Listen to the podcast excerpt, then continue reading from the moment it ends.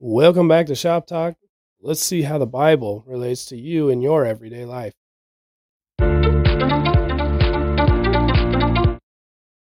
Today, in in weddings, eh, wedding ceremonies, and, and such, we we uh, have certain cer- certain parts of the of the ceremony that we do certain things.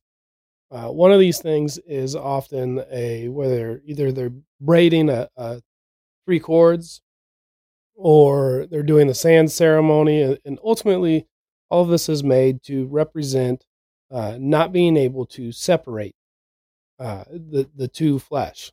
And so this comes to you from Matthew. And it comes to you from Matthew 19, verse 6. So they are no longer two, but one flesh. Therefore, what God has joined together, let no one separate.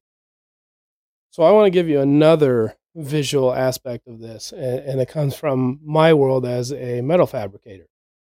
Anybody who's who's done a little bit of welding knows that when you're welding, especially steel, even a simple tack can be very difficult to separate, very difficult to break apart. And so essentially you have two metals coming together and then when you add God in, and this is all relating back to to this verse, once you add God in and you add that filler metal, now it's going to be very difficult to separate those two metals. They they've now become one and and they've joined. So excuse me. So ultimately, well, once you have welded, as long as you did a good job, once you've welded uh, two two different pieces of steel together, it becomes incredibly difficult to separate.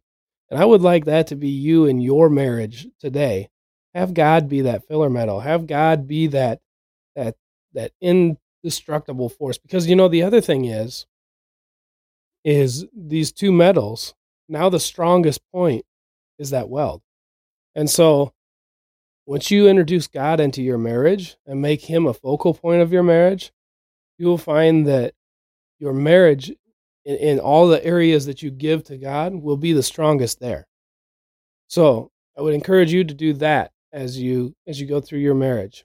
and of course, I throughout this, I, you've seen some of the welds just as examples.